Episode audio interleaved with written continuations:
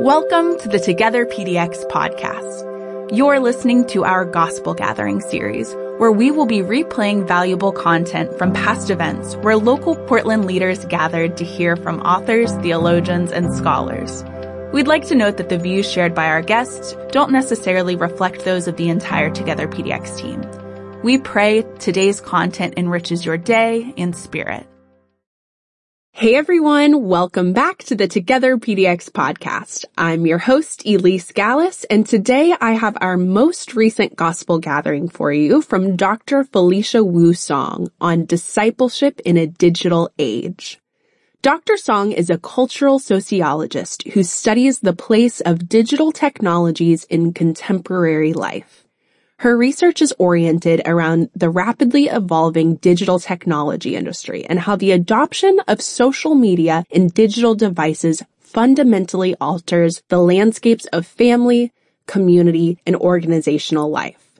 In this talk, she speaks live to pastors and leaders in the Portland metro area about this research and how the digital story doesn't always align with the gospel story. In this part one segment, Dr. Song discusses the challenges that come with permanent connectivity and challenges us to see our digital practice as liturgy. Enjoy part one of Discipleship in a Digital Age with Dr. Felicia Wu Song. It's a real treat to be here with you um, to address uh, you on this topic because I, I, I mean, it is what I, it is what I study, um, digital technology. But as a person of faith, I'm also increasingly convinced that it is actually central to how we think about, imagine, um, understand what Christian discipleship looks like today. Um, so I'm going to take my glasses off now because I'm in this very awkward midlife place where I see you clearly, but then I look down and it's blurry, and I haven't gone to the bifocal place because I'm resisting that. So I, you can pray for me there. Um, okay, so, um, let's see. Let's see if I can make this work. All right. Um, so I'm an Anglican, um, but I have a Southern Baptist upbringing. Um, and so I like to bring, uh, begin with a bit of testimony and confession, drawing on my two kind of pillars of uh, of traditions of faith. So, um, 13 years ago, um, I converted. I invited the iPhone 4 into my life. The iPhone 4, if some of you were following at the time, was known to diehard Apple fans as the Jesus phone. Um, because it was miraculous, right? Um, so I took this leap of faith. I accepted the Jesus phone because I believed. I believed in its promise. I believed that it would improve my life. I believed that it would help me manage my work and family life um, better. Um, and since then, I've lived this life, this converted life of texting, of I've posted, I have played Candy Crush, I have streamed countless podcasts and videos, I have spent years carefully curating my favorite Pandora stations. Um, that is why I can't get to Spotify and makes me a dinosaur. But I, I genuinely am grateful truly for how my digital devices have in so many ways fa- helped me fashion a life that is arguably more convenient, more efficient, and at times more pleasurable. But just as I have known that Jesus transforms anyone who opens themselves up to his presence, I can personally testify to the curious ways in which the Jesus phone has also transformed the patterns of my daily life, penetrated the habits and preoccupations of my mind and my heart. And so in the spirit of confession, I have to admit that the influence of the Jesus phone on my life hasn't always been great. I don't like that I am chronically vexed that my email inbox keeps filling like a form of reverse quicksand. Um, I don't like that in my former days when I was on Facebook, I had come to feel like I needed to engage and post and publish in order to exist.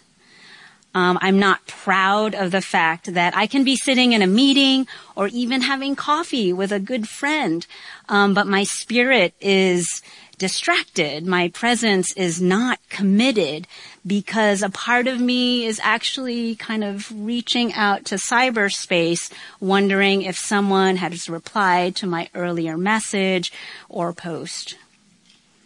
So despite these misgivings, what continues to fascinate me is how it all has come to feel so remarkably normal. It is blank. That's the way it's supposed to be. So don't worry. Um, I, I, occasionally think it's good to let us not see anything.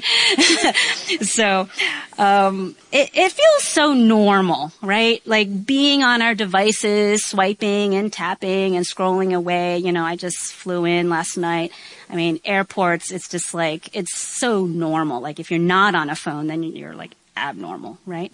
Um, so it all has the look and feel of what it means to be connected, what it feels to belong, to be responsible, to be successful, um, and frankly, to be modern, to be cool, uh, to be relevant, right?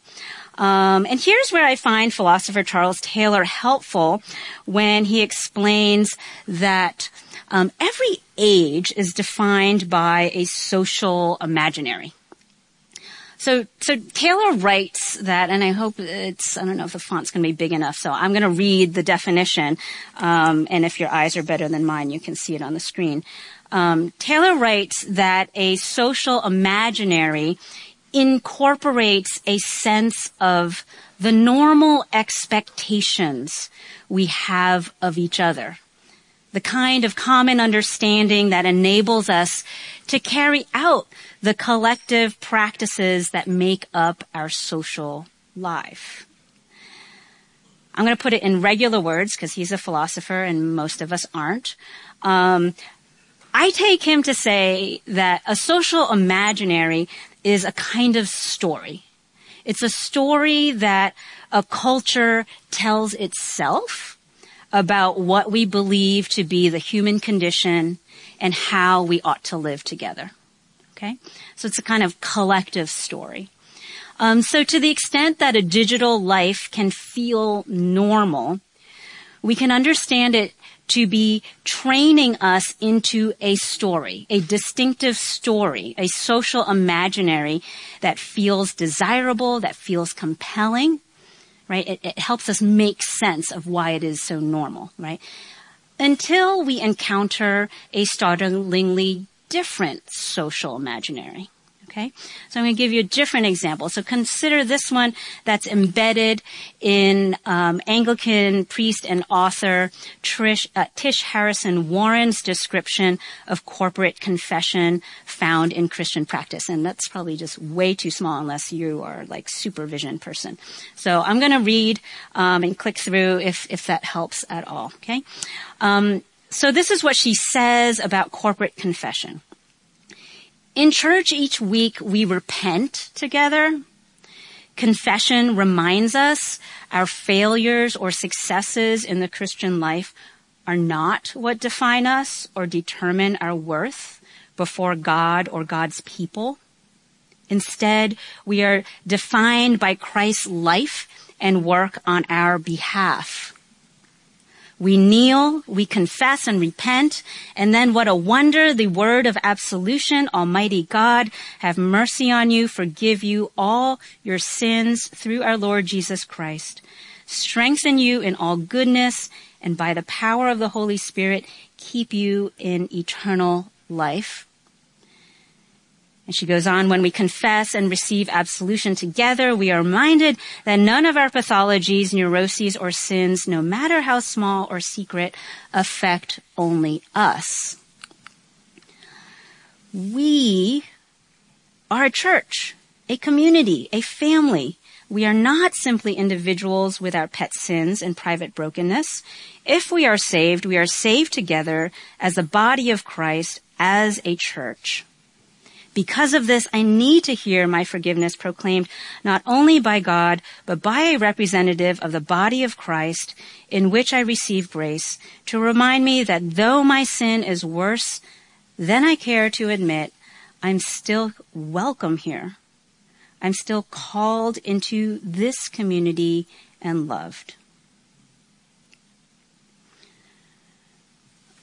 So when we have been drinking deeply of our digital world and being trained in its social imaginary, its story, I want to say that when we run across this type of account of Christian confession, what the church is, who the church is, it's, it's running up a, a, up against a different, a wildly different story, a wildly different social imaginary right? Um, it feels even alien, right? Um, and I think Warren's description really brings into sharp relief um, this vast difference a lot of us feel between the posture we practice when we're steeped in the social imaginary of our digital landscape and the posture that Christian spirituality encourages. So our, our normalized digital practices of keeping up, grasping for attention, seeking the rewards of affirmation, I would argue actually start to feel kind of thin and paltry against that sheer magnificence that, that Tish was writing about, right? Uh, of, of, this this promise of what happens in the ritual of confession and absolution, right? To be invited to freely admit our failures and discover that we're still loved and welcomed into a community, right? This doesn't make sense in the social media landscape. This doesn't make sense in the world of SEO, right? It is, it, it's nonsensical, right? So, so what, what interests me most is this, I think there's like a pathos, a pathos of our cultural moment right? Despite what followers of Christ may profess in our faith, right? Most of us are so desperately trying to keep up with the demands of our digitally saturated lives that we simply lose track, right? We lose track of who we are. We lose track of where we are, right? Because there's this overwhelming story that we're just kind of like trying to keep up with, right? Um, we lose track of the fact that the Christian tradition produces a social imaginary that understands our bodies, that understands our worth, that understands our relationship with time, right? Our relationship with others, um, in terms that are completely opposite from the story we are constantly being trained into when we are enmeshed in our contemporary digital landscape. And so we end up living these lives, right, that express this story that doesn't quite match up with the theological and faith commitments that we profess to be true, right? And that is the classic puzzle of discipleship, right? right? Like you believe certain things, but it's just like, it's not coming through, right? Um, and so as a sociologist, right, I'm always interested in, well, that that puzzle of how do you do Christian disciple, how do you live into discipleship is is a question through the ages, right? Every human has had to work through that. But at any given historical moment in any given culture, society, it's going to look different, right? It's going to, you're going to come up against a different story. So I think of my job as trying to help us think about like what is the story of our moment, of our culture here in the United States, right? And then kind of press it up against, well, okay, so what resources are there in uh, the Christian traditions, theologies, right, in our practices that might be able to start to like bend us back, right, into um, living into the story that we profess to believe. So what I want to do this morning is I want to start by um, describing a little more about what this digital social imaginary com- is comprised of, what it's training us into, um, and then I want to explore how um, this uh, an idea that I call you know, viewing digital practice as a form of liturgy um, can help us begin to reimagine our contemporary soul formation. Okay, um, so uh, as mentioned before, I teach at Westmont College. I'm intrinsically a teachery person, um, so embedded in the middle of the talk, I think an hour is sort of like with all of our like messed up attention spans where it's like, we're all like, I don't know if I can last an hour. So you see in the middle, I'm going to have like a place where I have some questions for you to, to actually talk to each other. Um, so you don't have to constantly hear me droning on and on. Um, so I'm going to ask, I have a few prompts. Okay. So you can meet your neighbors. Um, and I also think, especially in gatherings like this, right? Like maybe you'll come away with like a little tidbit that I happen to offer that you're like, oh, okay, that's kind of interesting. But I think things like this, as mentioned earlier, the best things are like your conversations with each other and also hearing maybe from another group part of the room, right? Um, so I'm going to ask for just some sharing too, because I think it's just helpful to hear about what others are experiencing. Maybe it connects with something you're experiencing, but, or maybe it's different right? That you hadn't thought about. So I'm gonna, that's gonna be in the middle of this also. Okay. Um, all right. So, um, so what's the story, uh, the digital story that we are being trained into? Um, oh man, all my animations are off, so I gave you way too much. Um, I'm sorry. This is what happens when we move from different devices, um, and I don't have it set up. So, so bear with me. Um, uh, I'm going to start with this, the concept on the left called permanent connectivity. Okay. So, um, one key, one key feature of the social imaginary, um, that comes with our digital landscape um, is this normalized expectation that we live in what media scholars call permanent connectivity. Okay. Um, when you look at the history of mass communication and telecommunication, um, the promise of connection has always been there, right? Um, you think about the telegraph, you think about the radio, look at TV, right? Um, and certainly at the core of the invention of the internet, um, in all of its remarkable networking capacity, was a desire to help people connect and to share, right? But we all know that being connected today in 2023 is really different from what it meant when the internet became mainstream to most people, right? Remember, if you were, remember back then in the 90s, right? Um, if you were getting connected, it meant you, that, that wire was actually like plugged into the wall and you dialed up that awful, right? And you kind of sat there, you're like, okay, yeah, I don't know how we sat through listening to all that. We, we were all so like amazed, I guess. Um, but that was what it meant to be connected, right? Like you had to be in a place physically jacked into the wall, right? I'd like to contend that being connected today is not some kind of action. It's not a behavior. We don't dial in anymore, right? Being connected today is closer to a state of consciousness, right? It's a human condition that we are developing. Um, it is it is a state of being, right? Um, and a key facet, um, and I'm going to walk through each of these bullet points. A key facet of this permanent connectivity is the fact that first, our technology is mobile, right? Um, and therefore inescapably u- ubiquitous. It is everywhere. It's in our pockets. It's on our wrist. Um, it's in our bags. It lives and breathes with us throughout the day. Um, and a couple years ago, there's a study. This is the bold um, uh, showed that 30% of Americans and then the subset, the younger 18 to 29 years olds, uh, at about 48%, uh, reported to go online or be online almost constantly, right? Um, and 10 years ago, a study on families found that over two thirds of parents um, and almost 80% of teens were checking their devices at least hourly right? So it's a, it's a kind of perpetual, right? And that was 10 years ago. You can only imagine what post-pandemic, um, is like, right? Um, so our technology is mobile. It makes it easy, right? Accessible, uh, to, it makes it, inescapable, right? Being connected. And then second bullet point, um, our technology is social and embedded. And what I mean by that is not social as in like it lets us be social, talk to other people.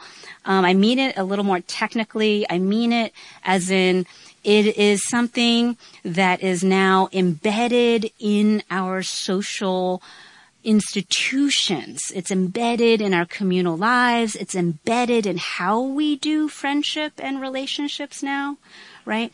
Um, so all of it is wonderful in so many ways, right? Our technologies let us um, stay connected with family and friends that are far flung, right? Um, I don't know how we feel about technologies letting us stay connected to school and work these days, right? Um, but the point is, as it does that, it also is so deeply social, embedded in those institutions that we become dependent on them to conduct the relationships, to be a good student, to be a good employee, employee, right?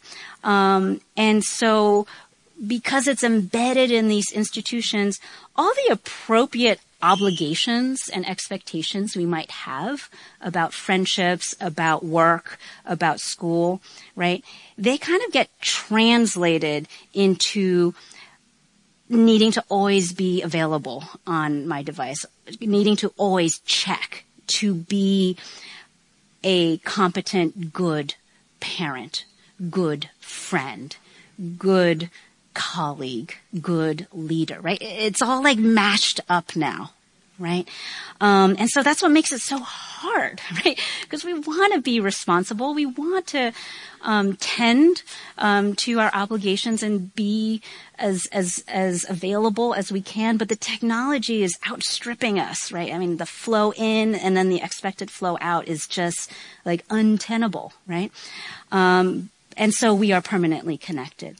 Um, third bullet to- point, um, you layer on the mobile and the social, um, the reality that our digital media and, and um, services deliver content to us that is infinitely novel, right?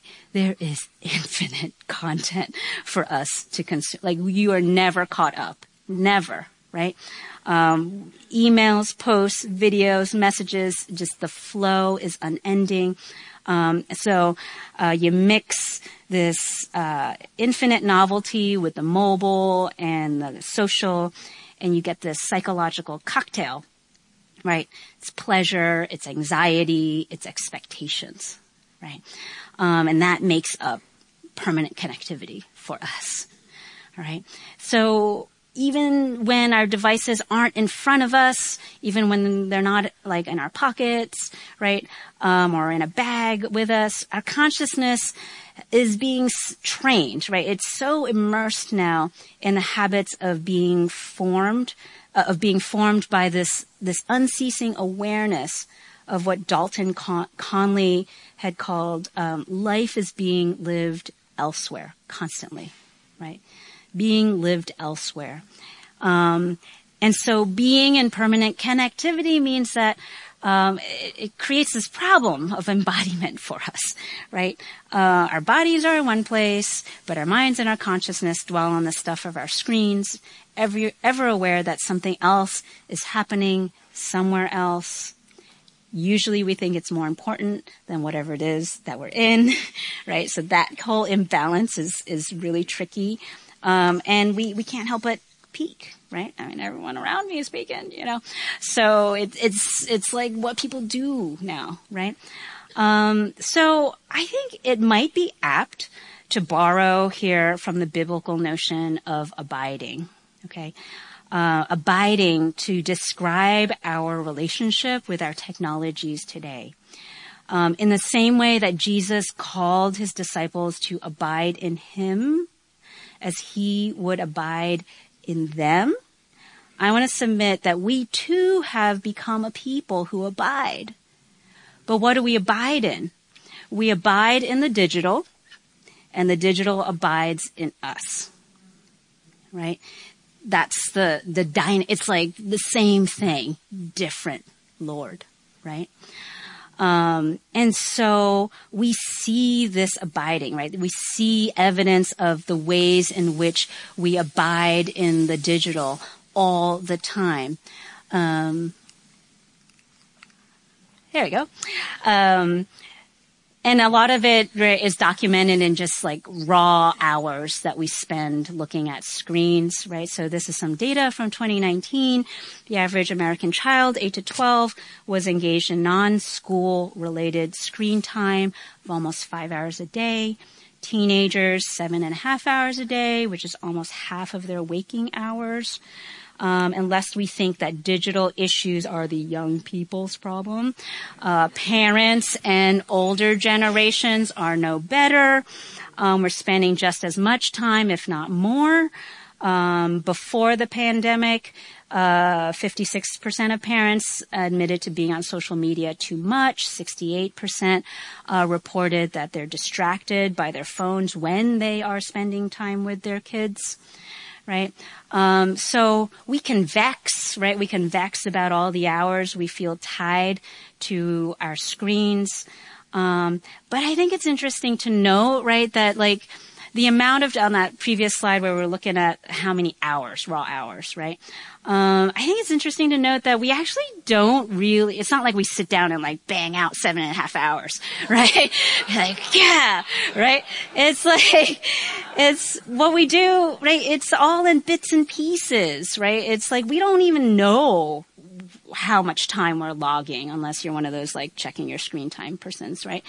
Um, most of us don't know. We don't realize we're doing it. There's little or no awareness of this this accumulation of micro moments, right? Just like waiting in line, waiting for the hot water to come on, right? Like just in between activities, these little like boop boop, you know, just checking it. It's the additive, right? Um, and so the digital practices that characterize our lives are habitual, they're automatic, they're compulsive, but they're adding up, right? In this kind of story, this state of being, right, that we are all inhabiting. Let's shift gears a little bit here. Um, so, if some of you are familiar with Hannah Arendt, um, philosopher who wrote the book The Human Condition in the mid 20th century, um, in it, she she noted that um, a reporter at the time had characterized the first successful satellite launch as a first, uh, quote, step towards escape from men's imprisonment to the earth, right? And Arendt made this interesting observation about how this particular satellite launch was a milestone of one in a long line of technologies that are driven by a, a wish to escape the human condition right? And I'm kind of intrigued by this idea of this wish to escape the human condition. Um, you know, she made this observation in 1958. Um, I'm wondering maybe the reason why we're compulsively driven to be permanently connected is in part because we wish to escape the human condition, right? Um, maybe why we wrap ourselves in the digital blankets of unending news updates, right, to keep ourselves warm with the comfort of knowledge, right? Or we uh, try to uh, run to the carnival of social media and streaming entertainment or online retail. That's my problem. Um, seeking to reduce the distance we might feel from each other, right? Maybe all of that is actually attempts to seek some new solutions to the age old problems of loneliness, of alienation, right? These things that philosophers and artists and theologians have long wrestled with and pondered through the ages. And, and it seems that we are running into the beckoning arms of our digital technologies um, because we feel that the permanent connectivity will kind of dull the pain, right? Somehow kind of numb us, um, reassure us sometimes, or we're looking for reassurance. And here I want to go back not just to the the 50s, but hundreds of years now to Pascal, um, who once remarked, "Being unable to cure death wretchedness and ignorance, we have decided in order to be happy not to think about such things. right? Ah, Pascal, always good for a good quote, right? Um, right. I, I don't know about you, but I find that to know that like even Pascal living in the 17th century, right, had observed our instinct to run away, right? To run away from the helplessness of being human um, is strangely comforting, right? It's not just because we happen to be like the weak link in all of humanity. Um, we aren't the only ones who have had to struggle against problems of misery and brutality. Um, I think what's different though is that um, our digital uh, technologies and the, the landscape that we live in now is disturbingly effective at helping us not to think about such things. Right? That's what, that is what's new. Right? The digital realm offers us what Jean Baudrillard termed the hyper real. This hyper real is this kind of enhanced version of reality, right? It's tricked out with glamorous filters, allurements that make it impossible to ignore. Um, we know um, that the industries behind so much of the content we consume and the platforms that we are on, they are informed by lead edge insights from behavioral psychology, neuroscience, right? Um, finely calibrated algorithms, right, are used to calculate the optimal way to get us to a platform and stay there, right? Um, you have these digital media industries that are well resourced, right, to carry out their plan, right? The plan is to colonize our attention. That is the plan, right? Unabashedly search for new and efficient ways to monetize what is most basic to our human condition. We want relationship. We want belonging. So let's figure out how to monetize that, right?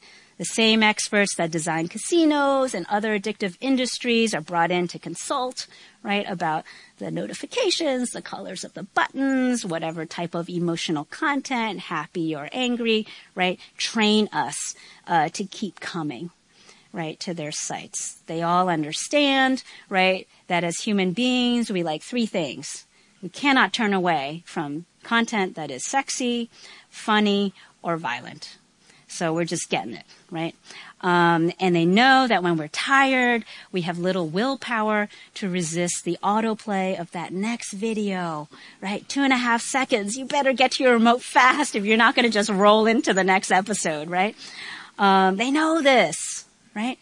Um, so the point of all of this, and I'm rehearsing a lot of information I'm sure many of you are familiar with, but the point is that um, we are currently, right, up against a vast system, well resourced in so many ways, system of persuasion, right, that is in place. And it's no wonder that we feel compelled to turn to our screens whenever being human is just too much to bear, right? It's not an accident. It's not because we're weak, right? It is intention that is bearing down upon us every moment. And it's an intention, unfortunately, that has little concern for our well-being, right? Our well-being personally, our children's well-being, societally, right? You're seeing evidence of that kind of bear out right now. Um, and, and as such, I think, um, the digital story, the social imaginary, right, that we're trained into, um, in this digital world is actually leading us to become a people, I think, who are living on the run.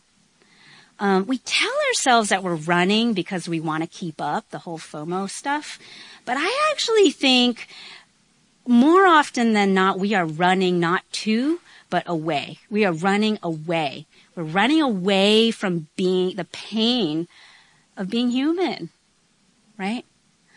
So yeah, we're running, but it's not just about like you know, it's treading water. It's like, no, I want to get away from this thing because it just hurts too much. I don't know how to deal with this. Uh, I don't have the tools, right, um, to know how to confront this discomfort, um, this trial, this trauma, whatever it might be, right? So that's that's what the the digital social imaginary right is trying to is is promising that there will be relief right? And i think that's where the counter story found in the gospel right is that unlike what many presume uh, christianity is a religion that does not offer a formula of escape right? It is not a formula for escape in exchange for good works or sacrifice the heart of following Jesus is the steadfast promise that God's very presence is what gives us hope and empowers us to go through all that being human is, right? It is God's solidarity. It's God's presence with us, right? And so in the incarnation of Jesus, we see that the God of the universe consents to experience so many of the key indignities of being human, right? The frustrations of poverty, of ethnic marginalization, of political oppression, unjust humiliation, death, right? And ultimately undoing their powers through his resurrection life. So when we consider how the social imaginary that's implicit to our digital world has drawn us away from the Christian social imaginary, right? That promises us genuine encounter with the divine one who dwells in solidarity with us, right? We're left with this practical question. What can we do to realign our bodily lives to reflect the truth of our professed faith? Right? There's this gap between what we say we believe and the things that we're actually living out, right? The stuff of our lives. Okay? Um, so, uh, this is the place where I'm going to pause because I just kind of gave you a lot, um, and uh, encourage you, ask you to um, turn to your neighbors and maybe just kind of debrief about the social imaginary permanent connectivity stuff. I've given you two questions if it helps. Um, what parts of this social imaginary of permanent of this social imaginary of permanent connectivity ring true? To your personal or pastoral encounters? Um, do these observations relate to concerns or insights that you have had or heard others voice? Okay. Um, so yeah, we're right at the halfway mark. Awesome. Um, so why don't you take a few minutes, um, and I, I, will stop you because um, I know you'll go on for a long time. Um, so uh, please um, speak to the neighbors in your row, meet them if you haven't had a chance to do that yet. Invite the person that might not be with another group right now all right, I left you at a very terrible place. Um, I said, all right, we have all these problems, um, and now I'm just going to walk away and go home. No. Uh, all right, the second part of of pre-lunch. Um, so this is where I want to go. I think this is, I, I find this paradigm useful. Um, those of you, I think um, Jamie Smith has has been a part of the programming here in the past, so this is going to be very familiar with his earlier work uh, from uh, because I draw straight from it. Um, but I find this uh, way of thinking about digital practice to be quite generative, and I offer it to you as possibly a, a place of pondering as well to see digital practice as liturgy right? Um, and so um, here, like I said, um, I'm drawing from Jamie Smith's uh, "You Are What You Love." Um, where he uh, don't read the quote yet and all those other things. Sorry, all my animations just did not translate. Um, so just follow with me. Um, so those of you who aren't as familiar with his work, he he draws on an Augustinian understanding of Christian formation and bodily practice. And he argues that rather than viewing human beings as primarily thinkers, right, who are formed by knowledge, beliefs, and insights, we could do better appreciating how we are actually desiring creatures, right? Actually driven by our appetites and what we do with our bodies, right? Um, and so, um, if in fact we recognize this about ourselves, right, that we are formed by our bodies and the visceral, then we might re-see um, how our seemingly mundane routines function to train us towards some kind of goal, some kind of telos, some vision of the good life. Okay. Um, so in all of our digital practices of checking our emails, posts, and so forth, when we first wake up, before we go to bed, in between meetings, waiting in lines, right? The argument is our desires and our souls are being formed because we are training our bodies towards becoming some kind of person. It's just happening. Like, we're not wanting it to happen, it's just happening because we are these visceral, bodily, desiring creatures, right? Um, and so when we are unreflective about these taken for granted norms, we will find ourselves engaging in what uh, Smith calls secular liturgies up there on your upper left.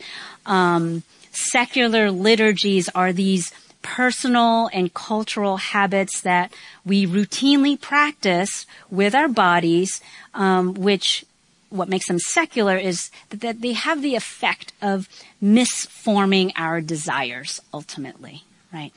Um, and so the quote, according to Smith, secular liturgies capture our hearts by capturing our imaginations and draw us into ritual practices that teach us to love something very different from the kingdom of God. So, um, our task then, right, is to awaken ourselves to our bodily routines, right? The things we don't pay attention to because Smith is saying they actually signal something eh, about how we're being shaped um, how our loves, our desires are being shaped, who we are becoming, right? So we can ask ourselves, where in my daily life are there secular liturgies that maybe are creating blinders or obstacles to say, recognizing when God is present and is speaking, right? Um, how are my digital secular liturgies maybe training me to devalue um, all the things that are actually proximate to me, right? The stuff that's happening around me in the grocery store, um, the people that are in my living room, right? Um, how are my secular liturgies actually um, causing me to miss opportunities to encounter the Christ in this unexpected guest, right? Um, or even in my own spirit, right? Um, who and, and and so it's a, that's about you know how are these liturgies, these secular liturgies and habits, shifting the ways we interact with people, with spaces, right? Um, and so after identifying our secular liturgies, Smith recommends that we consider the counter liturgies, that, that we develop counter liturgies that then push back against this misformation of the heart.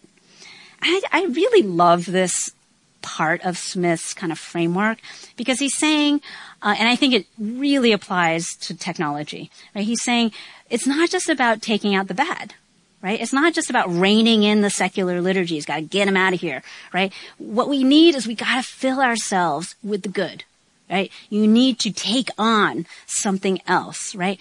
And, and because he's rooted in Augustine's framework, right, it makes sense, right? Because Augustine says, um, our hearts are restless, right? And will remain so until we find our rest in God, right? We are desiring creatures. We will have appetites. We are to keep striving for fulfillment.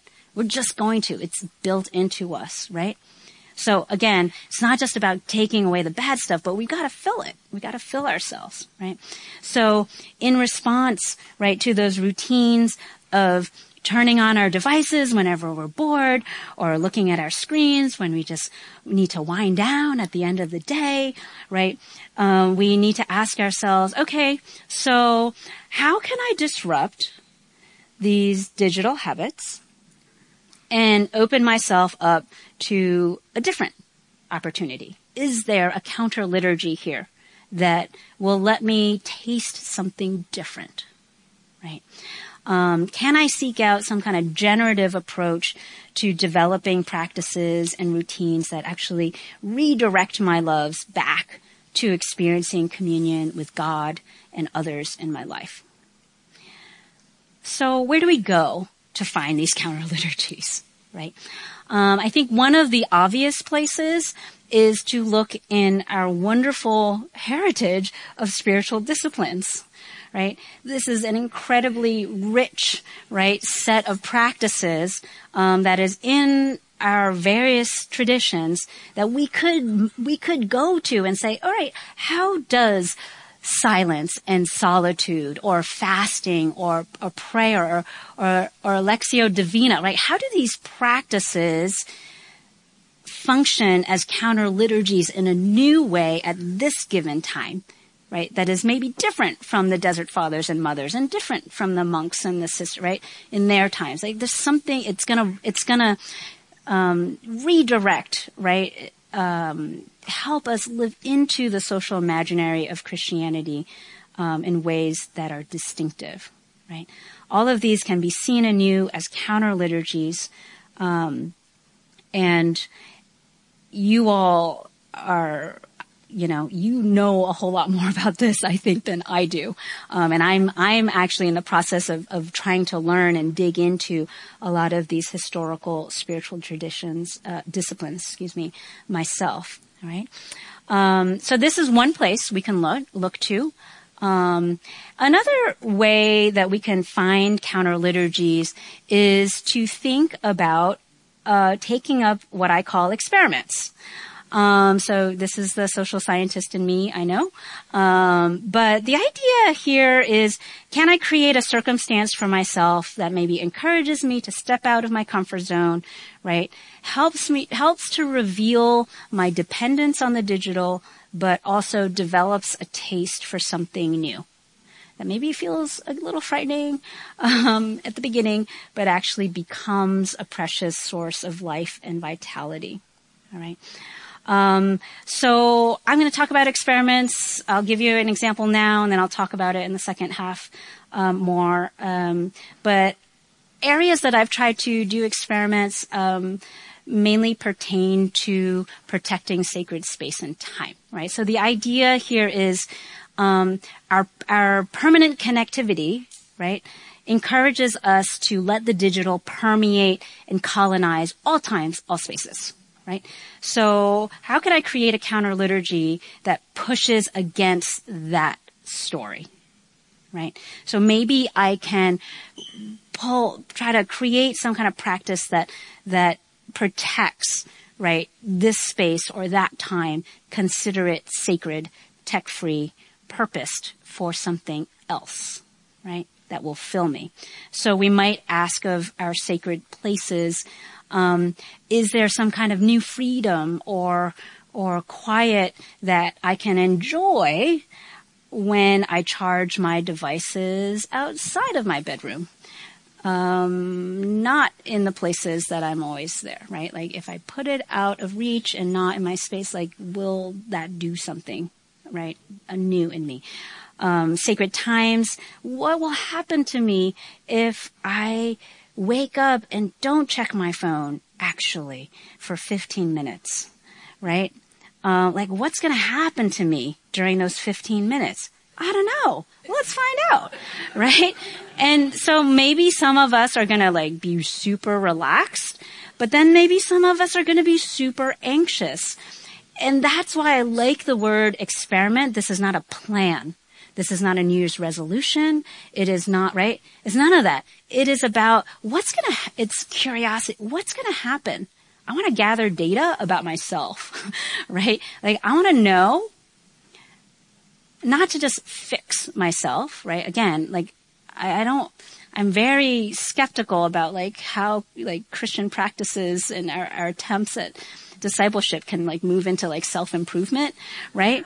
Um, and so this is about like, Lord, like, why am I so anxious? I can't even get through 10 minutes in the morning and I'm freaking out. Right?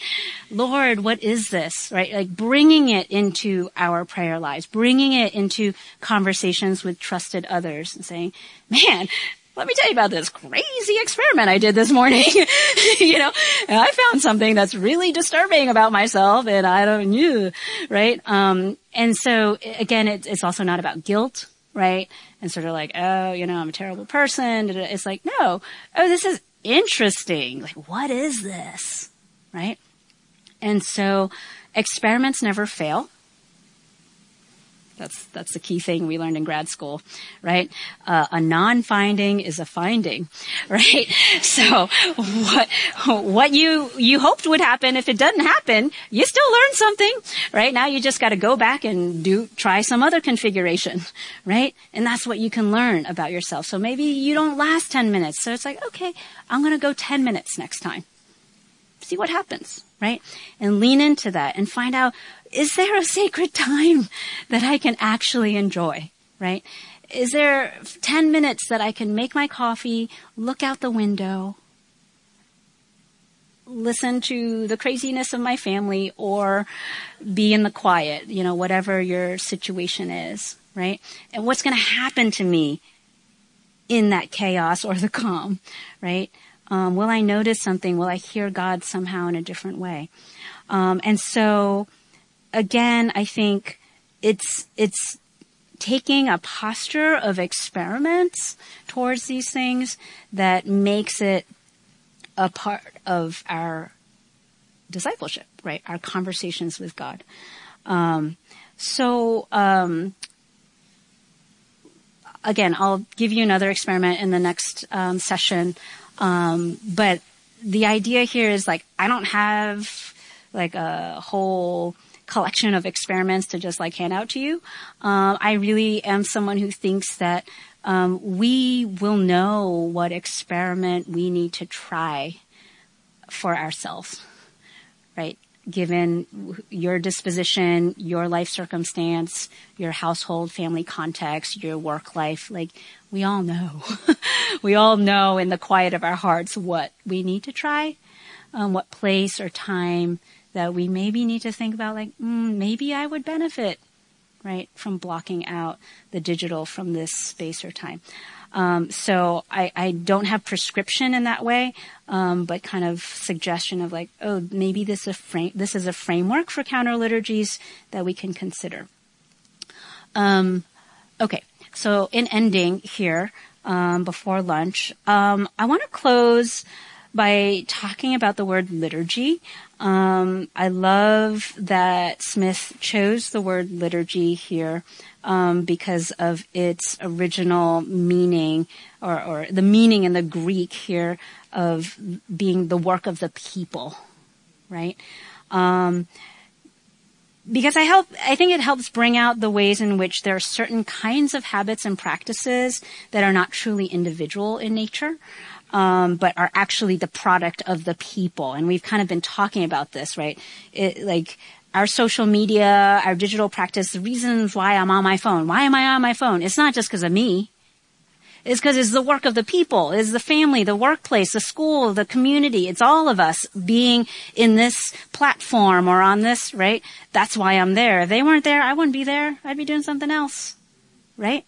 Um, and so, recognizing that our digital practices are the work of the people, right? It is a secular liturgy is important.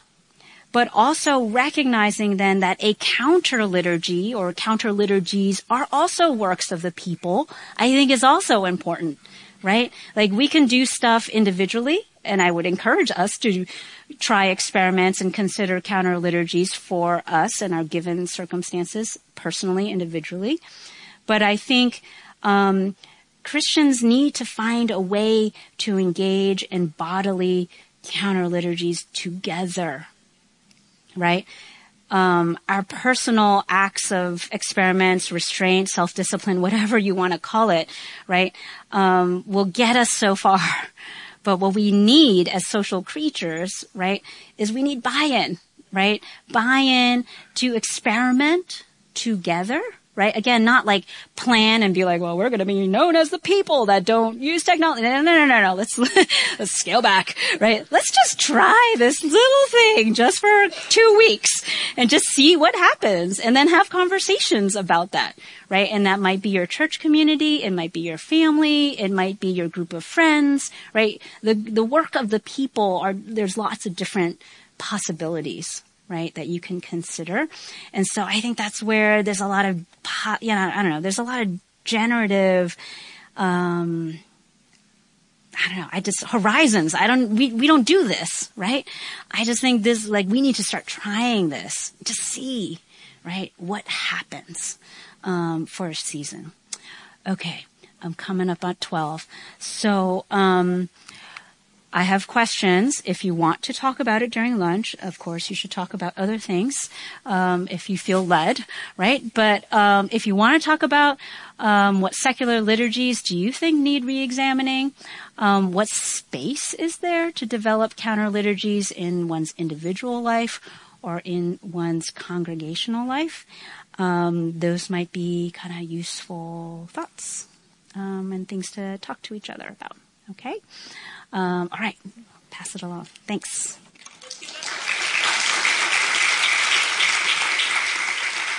Hey, thanks so much for listening today. I love that she ends with some reflection questions. We could have cropped those out because you aren't listening live and about to grab lunch with a bunch of people to discuss this, but I thought they were so good and I want to challenge you on who can you discuss this with? Grab a friend or at least a journal and do some reflecting on secular and counter liturgies.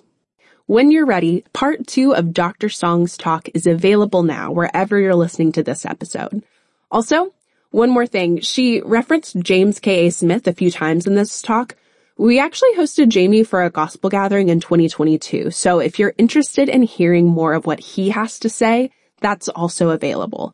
We released the episodes with his talk back in March.